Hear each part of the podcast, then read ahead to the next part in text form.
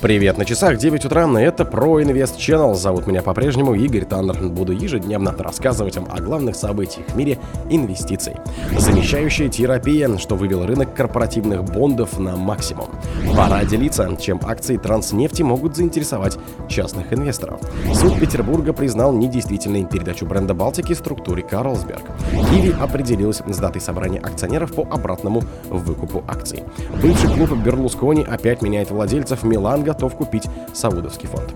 Летний салат, почему в 2023 году рекордно выросли цены на огурцы и помидорки. Спонсор подкаста Глаз Бога. Глаз Бога это самый подробный и удобный бот пробива людей, их соцсетей и автомобилей в Телеграме. Замещающая терапия, что вывело рынок корпоративных бондов на максимум. Объем выпуска корпоративных облигаций к концу декабря 2023 года достиг 23,9 триллиона рублей, увеличивший за год на 5 триллионов рублей или 26,5%. Крупнейший прирост за 10 лет, говорится в обзоре рисков финансовых рынков ЦБ России. Активный рост сегмента во многом обеспечили замещающие бонды, бумаги, которые российские эмитенты выпускают взамен еврооблигаций. Такие выпуски активно выходили на рынок в декабре. Спрос со стороны частных инвесторов на корпоративные облигации также был высок, о чем говорит возросший объем вложений в такие бумаги. В 2022 году россияне инвестировали в корпоративные бонды 251,2 миллиарда рублей. В 2023 этот показатель увеличился более чем вдвое, до 514,8 миллиардов. На корпоративные бонды пришлась половина общего объема вложений во все ценные бумаги и на Мосбирже. Пора делиться, чем акции Транснефти могут заинтересовать частных инвесторов. Самые дорогие на российском рынке акции Транснефти в начале февраля перестанут быть таковыми. Бумаги будут раздроблены в пропорции 1 к 100. Это сделает их доступными частным инвесторам, которые сейчас доминируют на фондовом рынке. Чем интересны эти акции?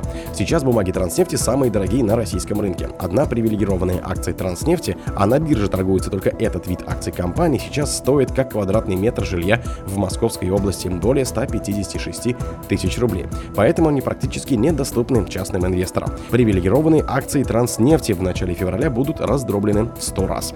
Предлагается, что 5 февраля на Мосбирже будет последний день торгов старыми акциями. 6 по 8 февраля торги будут ограничены, а 9 февраля на биржу выйдут новые акции Транснефти. У тех инвесторов, кто уже держит в портфеле акции компаний, их станет в 100 раз больше. Чем они интересны и что от них ждать? Транснефть – нефтепроводная госкомпания, естественный монополист. По данным на конец 2022 года, ее акционерный капитал разделен на обыкновенные и привилегированные акции. 100% обыкновенных акций, почти 5,7 миллионов штук, принадлежит Росимуществу. На бирже обращаются только привилегированные акции, около 1,4 миллиона штук, принадлежат как номинальному держателю депозитарию НРД, 114 900 группе Транснефть, 39 200 физлицам и еще 902 акции находятся у прочих юрлиц. Суд Петербурга признал недействительной передачу бренда Балтики структуре Карлсберг. Арбитражный суд Санкт-Петербурга и Ленинградской области удовлетворил иск пивоваренной компании Балтика в структуре Карлсберг товариществу с ограниченной ответственностью Карлсберг Казахстан и признал недействительной сделку о передаче компании исключительной лицензии на интеллектуальную собственность, относящуюся к продукции и бренду Балтика, пишут ведомости со ссылкой на решение суда. Из материалов дела следует, что это соглашение было заключено 9 июля 2023 года года. В этот день представители Балтики по поручению Карлсберг подписали соглашение о переводе прав на товарный знак Балтика на разные компании холдинга Карлсберг, в числе которых находится и Карлсберг Казахстан. Президент российской компании Таймураз Балоев при этом не участвовал, уточняет ведомости. Он был назначен на должность за два дня до этого. Киви определилась с датой собрания акционеров по обратному выкупу акций. Киви проведет внеочередное общее собрание акционеров 11 марта. На его поездку вынесено одобрение программы обратного выкупа акций, говорится в сообщении компании, поступившем в Forbes.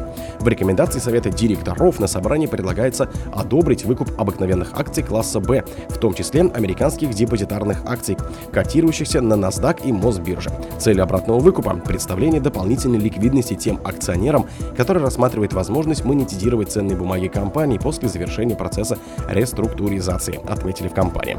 Максимальное количество приобретенных обыкновенных акций класса Б, включая акции, представленные АДА, 6 миллионов 271 тысяча 297 штук. Максимальная цена покупки обыкновенной акции класса Б 581 рублик. Минимальная цена не может быть ниже номинальной стоимости каждой обыкновенной акции Киви класса Б. Бывший клуб Берлускони опять меняет владельцев. Милан готов купить саудовский фонд.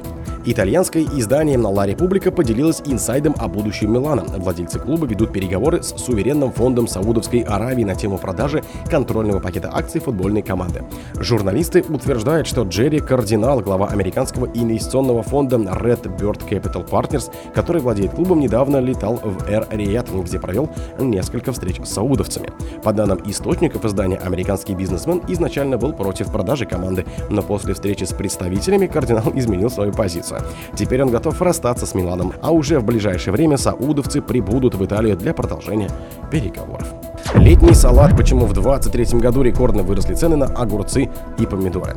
По данным Росстата, с декабря 22 по декабрь 23 свежие помидоры в России подорожали на 50% до 222 рублей. Это сопоставимо с 62%, на которые за аналогичный период выросла стоимость куриных яиц, которые в прошлом году привлекли внимание СМИ и Владимира Путина. Другой популярный тепличный продукт – огурцы подорожали на 18% до 209,3 рубля. Текущий динамика цен производителей соответствует сезонным тенденциям, сообщили недавно на РИА Новости в Минсельхозе, пояснив, что зимой Россия переходит на более дорогую тепличную и импортную продукцию. Но это особенности сезонные, наблюдаемые каждый год, и весной будет традиционный спад цен. Действительно, и огурцы и помидоры свидетельствуют данные Росстата дорожают с сентября. Ценовой пик приходится на март, затем овощи дешевеют. О других событиях, но в это же время не пропустите. У микрофона был Игорь Таннер. Пока.